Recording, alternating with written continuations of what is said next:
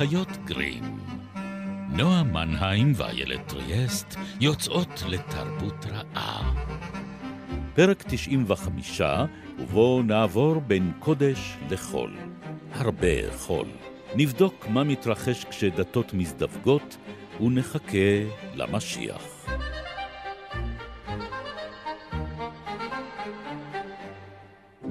בהגיעה הגבירה ג'סיקה לארקיס, הניבה שיטת בנות גשרית של זריעת אגדות מושתלות באמצעות מיסיון החסות את מלוא פירותיה.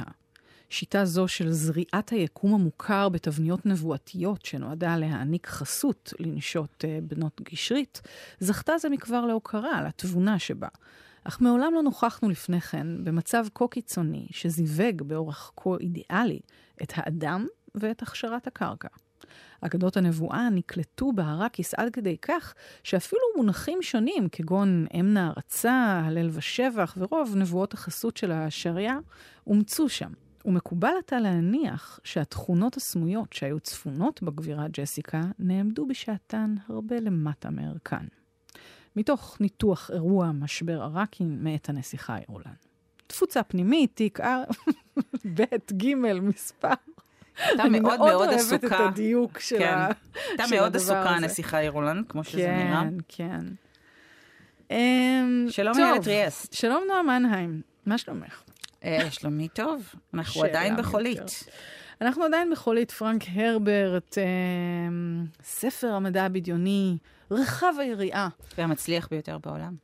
כן, כך נטען. אכן. מקורות יודעי ויקיפדיה, אמרו כך. אז אנחנו ננסה הפעם לדבר קצת על האסלאם.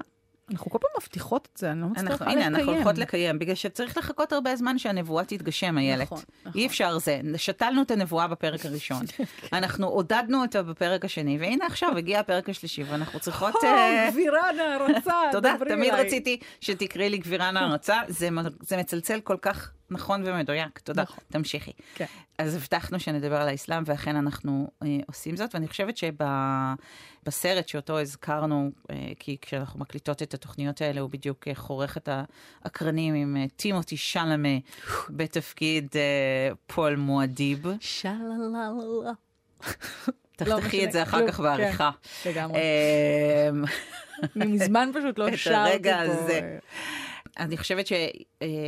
הסרט, או בכלל כל עיבוד קולנועי שנעשה ליצירה הזו, או בהשראת היצירה הזאת, לא מצליח שלא להתענג על הממתק הוויזואלי, שהוא הבדואים החלליים האלה.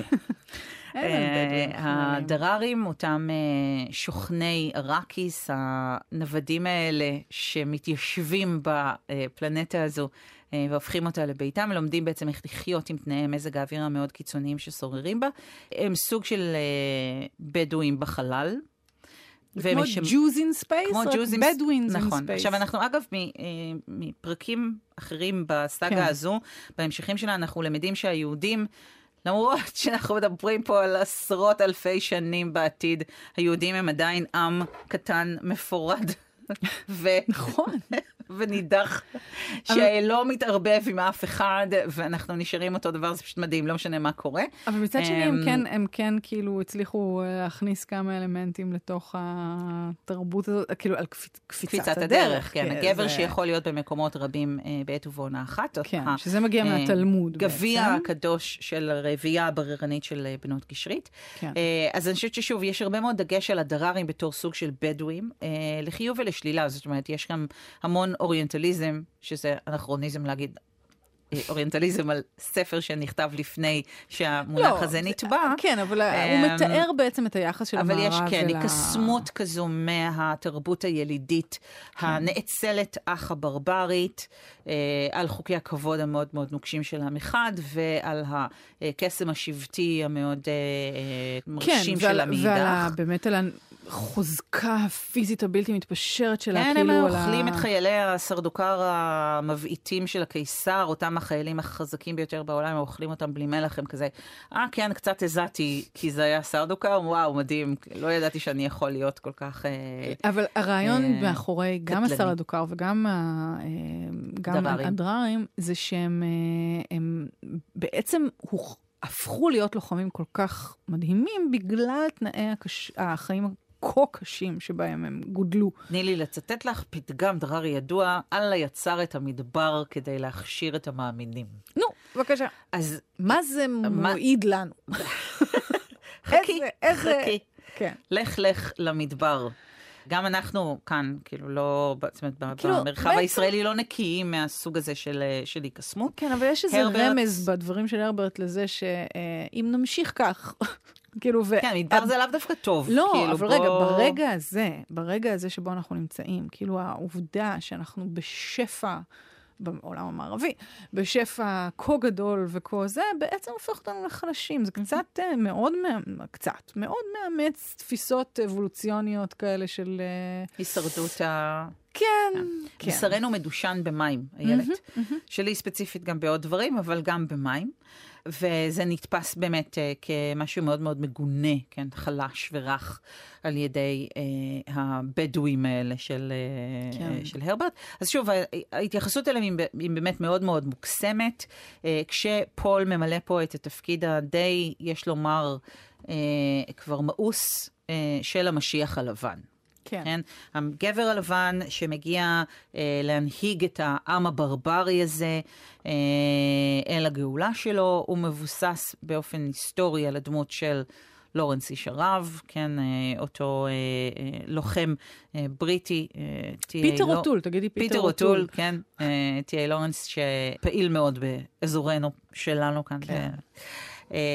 רגעיו המכריעים. הנה, את רואה, זה גם כן כחול יפה. זהו, זה היפוך כזה של הכחול, שזה גם מעניין, כאילו למה הסם הזה דווקא צובע העיניים בכחול? זאת אומרת, הוא הופך כאילו את הלא מערבי למערבי באיזשהו אופן, או ל...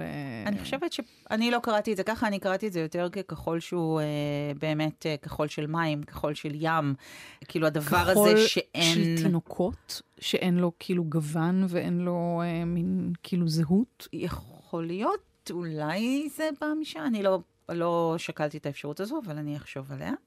אבל אני חושבת שאם אני יוצאת שנייה מהעניין הבדואי הזה, אני חושבת שחלק מההסתכלות על המקום של האסלאם בתוך היצירה כמשהו ששייך אך ורק לערקיס ולתושבים שלה, מתעלם מזה שבעצם אנחנו נמצאים ביקום שהתרבות האסלאמית, או לפחות, חשוב לומר, הרברט לא הבין בזה שום דבר.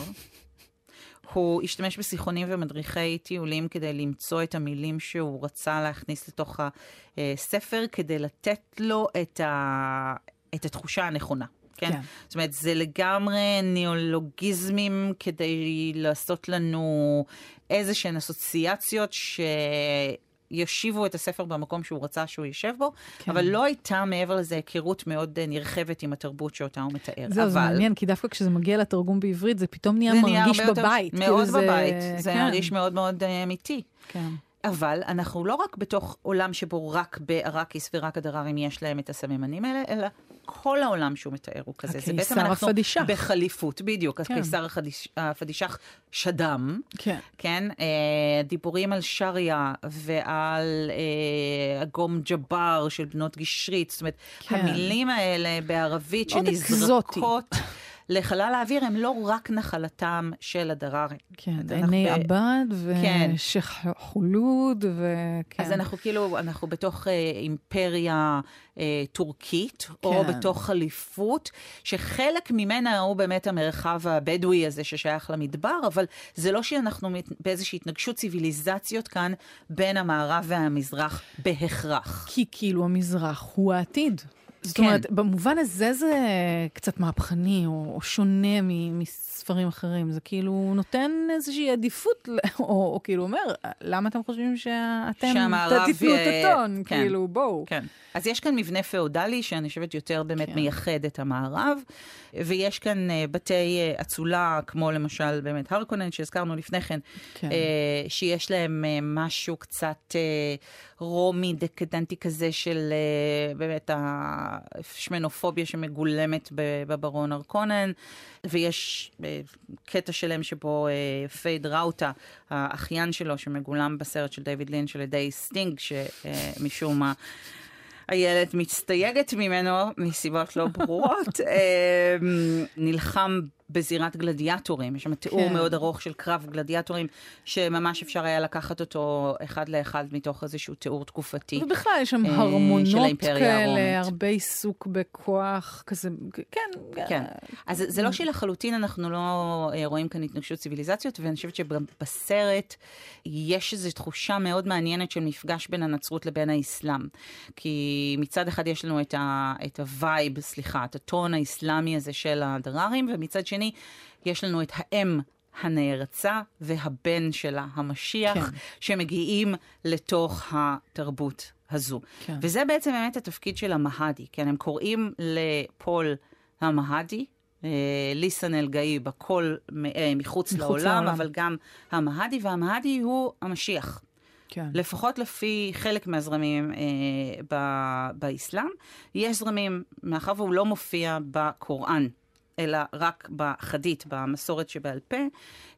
יש מוסלמים שבכלל לא מאמינים במהדי. זה קצת מחלק את העולם לשיעים ולסונים.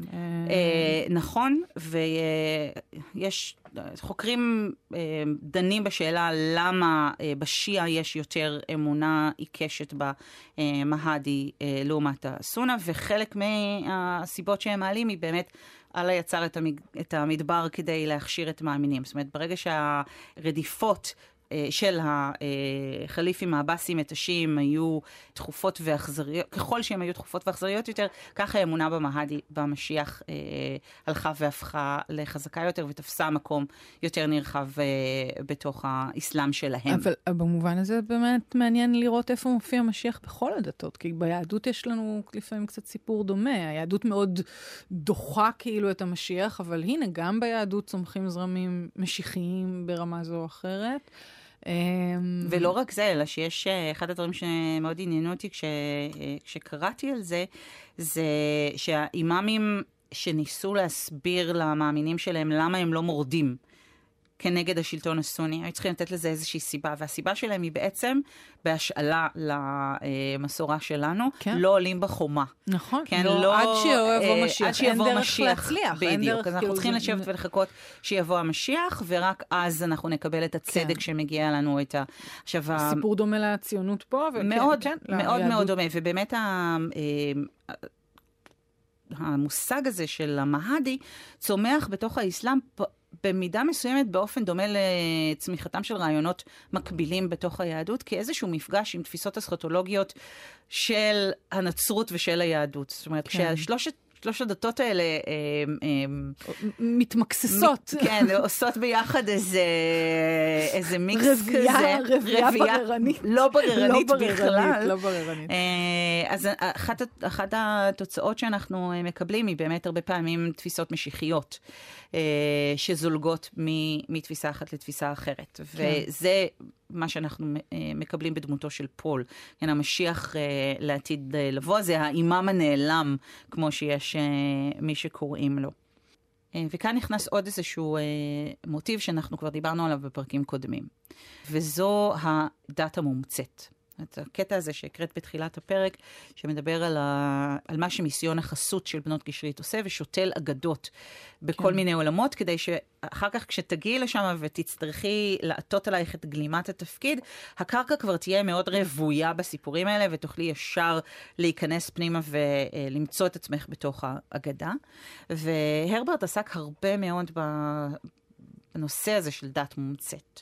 מה הכוח שלה, גם בספר שנקרא ניסוי תוסדי, מה הכוח שלה, מה הגבולות שלה, איך אפשר בעצם לשלוט באנשים בעזרת השימוש במפתחות המיתיים האלה, סיפורים הקמאיים האלה שמוכתבים לנו כמעט גנטית, כן, אלה ממים, כן. או אידאות, או ארכיטיפים. כן, הוא היה, הרברט בעצמו גילה הרבה מאוד עניין בתיאוריה של יונג. שזה מאוד מתקרב, זאת אומרת, קשור הרבה פעמים בעולמות הפסיכדליים, שמגלים בהם איזה שהם... את הרובד המשותף של האנושות. של האנושות, כן. באמת, אפילו בניסויים שעושים עד היום, בסמים פסיכדליים, בכל מיני תקסי כאלה, איוואסקה למיניהם, אז יש באמת איזושהי תחושת אחדות אוניברסלית, כולל בין אנשים שבחייהם היומיומיים הם בעצם אויבים, או שמשתייכים לקבוצות יריבות, פתאום יש איזו תחושה של אהבה אינסופית, של חיבור אינסופי, של באמת איזה קשרים נורא מיסטיים כאלה. וזה מה שקורה בספר, זאת אומרת, הדררים בחלק מהתקסים שלהם, הם לוקחים את הסם באיזושהי צורה מאוד מאוד גולמית ופוטנטית שלו, עוברים חוויה משותפת. הם כמעט חולקים את הזיכרונות אחד של השני, זה מחזק את האחווה השבטית שלהם. אני מקבלת רפרנסים לדוב המערות, לשבט דוב המערות, כן. אבל מהעבר השני, את יכולה להגיד שיש לך רפרנסים גם לעולם חדש מופלא, כי הם גם יש איזו אורגיה שמלווה את הדבר הזה, את הנטילה הזאת של מאה חיים, אבל כן, הוא נח כאן על איזשהו בסיס שמני, או לפחות שנתפס כשמני, כי היום אנחנו מבינים שאנחנו יודעים על זה פחות ממה שאנחנו חושבים, אבל החוויה הזו שאת אומרת מתרחשת במצבים של לקיחת חומרים משני תודעה, האחדות הזאת חוזרת גם אצל אנשים שנגיד לוקחים פטריות, כמו שהרברט לקח, שהם אומרים שהם רואים את התפטיר. שכולם רואים באיזשהו אופן ייצוג של התפטיר, שמחבר ביניהם, שיוצר איזה גריד כזה שקושר בין כל בני האדם. זה מאוד מעניין, ואני חושבת שזה גם מעניין, כי זה מה זה מפעיל לנו במוח. זאת אומרת, איזה אלמנטים מנטליים יש בנו שיכולים להרגיש את האחדות הזאת, ונחסמים בחיי יום-יום. אז אני חושבת שזה משחק שמרתק את התודעה, כי ברגע שאתה נכנס לתוכו, ברגע שאתה מרגיש, וגם... כאילו, חלק גדול מהחוויה היא לא רק, היא משהו שקשור למסע בזמן אפילו. כי הרבה פעמים החוויה היא קדומה, קמאית. כאילו, כל הדורות נכנסים לזיכרון, כאילו נהיה זיכרון, אפרופו אוניברסליות מבחינת החיבור, יש גם זיכרון אוניברסלי, כאילו יש איזה תודעת מקור משותף, תודעת אב קדמון, אם קדמונית משותפים. שזה גם משהו שמדובר גם בספרים, אבל באמת גם בחוויות באופן כללי, כאילו, וגם בשבט דוב המערות, סתם, שלא באמת נזכרתי בחוויה הזאת. בסוף אנחנו נצטרך להקדיש לדוב המערות. אולי לא תהיה ברירה. כן. אז כן, זאת החוויה שנגיד ג'סיקה עוברת בספר. נכון. שהיא מתחברת עם כל האימהות הנארצות שהיו לפניה, ומקבלת בירושה בעצם איזו פיסה כזאת מהזיכרון הגזעי. אבל זה באמת גם מה שמאפשר גם לנווטח חלל וגם לפול עצמו להיות קפיצת הדרך, זאת אומרת, לראות את כל העתידים. שינוי התודעה הזה, וזה אולי נושא שבכלל לא הגענו אליו עדיין, העתיד. כלומר, האופן שבו גורל, עתיד, ראיית הנולד, יכולים, כאילו, איזה אינטראקציה הם מקיימים. יש גם עיסוק בספרים מאוחרים שם על חיי נצח. זאת אומרת, באמת אנחנו עוסקים בכל הארכיטיפים או התמות הכי אפיות, מיתיות של המין האנושי. זאת אומרת, הדברים, מתי אנחנו מפסיקים להיות אנושיים? ומכיוון שהוא מתעסק כל כך באבולוציה, של אבולוציה כזאת על סטרואידים של המין האנושי, אז מה בנו יכול להשתנות? אני חושבת שאנחנו בעידן שכן, מדבר גם על האדם מכונה, ופה יש כזאת התכחשות כאילו לחלק, זאת אומרת, זה ממש הופך להיות טאבו. מצד אחד, מצד שני, לוקחים בני אדם והופכים אותם למכונות חישוב. זאת אומרת, מעניקים להם את הכלים למצות את הפוטנציאל השכלי שלהם. כן. באופן כללי לא כל כך... כך שהם יוכלו להפוך להיות מכונות חישוב קרות ובלתי מסוגלות לטעות, ואנחנו רק רואים איך הן טועות כל הזמן. זה לא משכנע, הטיעון הזה לא משכנע. זה לא עובד, זה אולי נורא משכנע, אבל זה לא עובד. זאת אומרת, ההתניה לא עובדת, והמכונות חישוב נכשלות, והגורל הוא לא אותו דבר. ותוכנית הזיווגים הבררנית נכשלת, והכל... במובן הזה, שוב, אני... יוצרת קישור עם הפרק הראשון שלנו, שאת הזכרת שם את המוסד של אסימוב, ושם מדובר באמת על מה קורה כאשר דמות שלא נצפתה מראש, שהיא חריגה ויש לה יכולות חריגות, יכולה לשבש בעצם או לשנות את מהלך ההיסטוריה. אז אם אצל אסימוב המוקד שלו הוא המוסד והפרד, הדמות של הפרד, המנטט הזה, סליחה, הטלפת הזה, בעצם מפרה את התחזיות של הפסיכו-היסטוריונים, המוטציה. אז כאן ההתמקדות, הגיבור הוא המוטציה. נכון. הגיבור הוא מי שמשבש. אבל זהו, שפה כאילו עצם קיומו הוא חלק מהתוכנית הגדולה, אבל הוא מגיע מוקדם מדי. הוא מגיע מוקדם מדי, הוא לא בדיוק, הוא מסרב לקחת על עצמו את התפקיד, הוא מחליט שהוא הולך למלא אותו באופן אחר מכפי שציפו לו. גם בנות גשרית מגלות שהם, כמו שאומרים, נשכו יותר ממה שהן יכולות ללעוס, כי הוא לא מוכן להיות מוכפף להן. כן. ואני חושבת שפה יש משהו מעניין בהקשר הדתי והפוליטי, עם בעצם מה קרה עם הספר הזה באקלים הפוליטי של היום. זאת אומרת, אם הזכרנו שהנושאים האקולוגיים שהספר הזה מעלה היום הרבה יותר רלוונטיים אולי מכפי שהם אפילו היו בתקופתו של הרברט, אז השאלה של המעמד הפוליטי של הספר הזה גם כן הפכה להיות מאוד מעניינת, כי מסתבר שיש דווקא לא מעט אנשי ימין שנשבעים בו, כאילו הכוונה לאלט-רייט, לאלטרנטיב, כן, כן. לאנשים שמפרסמים בדיילי סטורמר, כאילו לחברים של דונלד כאלה, שמשהו באמת בחזון הזה של המשיח הלבן, וברבייה הבררנית, מאוד מאוד מוצא חן ביניהם. אבל הוא לא מוכיח את עצמו. אני חושבת שזה מה שכאילו קצת מתסכל, ואז אנחנו שואלים הרבה פעמים על ספרות מדע, האם היא אוטופיה או דיסטופיה, יש תמיד גם איזה טריקים כאלה, של אנחנו לא לגמרי בטוחים, כאילו קצת מטריקס כזה, באיזה עולם בעצם אנחנו חיים. העולם הזה הוא לא דיסטופי, והוא לא אוטופי, והוא כאילו מאוד, כאילו, אבל הוא מדכא. זאת אומרת, כי שום אין אף, זאת אומרת, יש קפיצות זמן נורא נורא גדולות גם בין הספרים האחרים, אפשר לקפוץ פתאום 500 שנה קדימה, או כל מיני, כאילו, טווחים נורא נורא גדולים, והמציאות לא משהו, באף אחד מהם. זאת אומרת, זה לא, כי אנחנו מתמקדים במקום מסוים, כי אנחנו לא יודעים באמת איפה נמצאים החלקים העשירים, או השמחים, או המדושנים של העולם. זאת אומרת, זה גם אולי חלק מהעניין. יש פה עולם מאוד גדול, קוראים בו דברים במקביל, יכולים להיות בו, וזה מאוד ריאליסטי.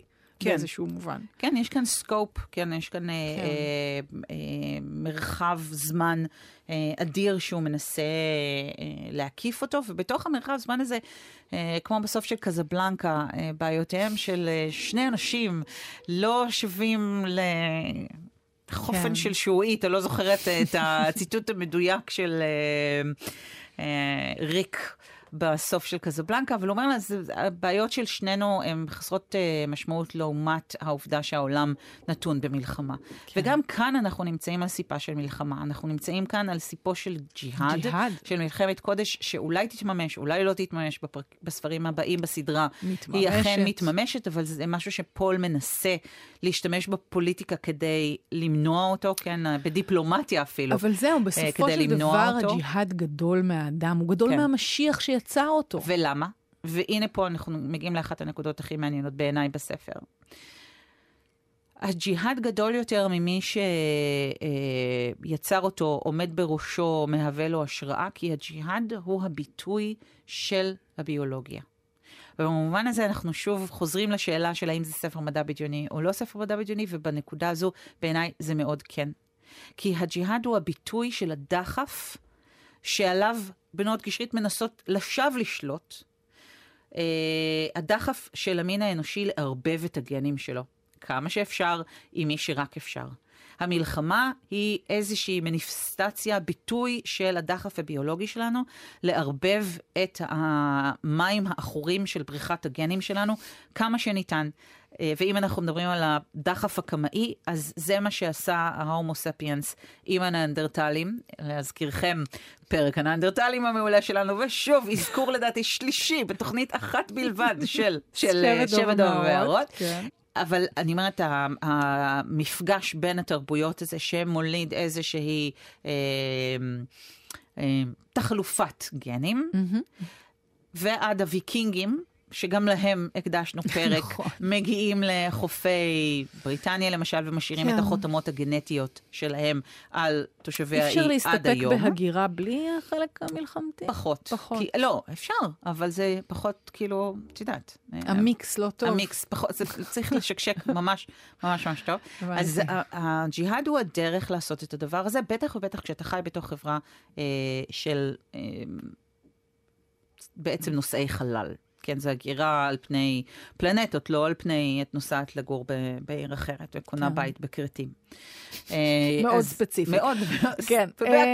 במקרה. לגמרי. לא קניתי בית בקריטים. לא, וזה תחזית מאוד מדכאת. זה כאילו, זו אמירה מאוד מדכאת על הגורל האלים של האנושות.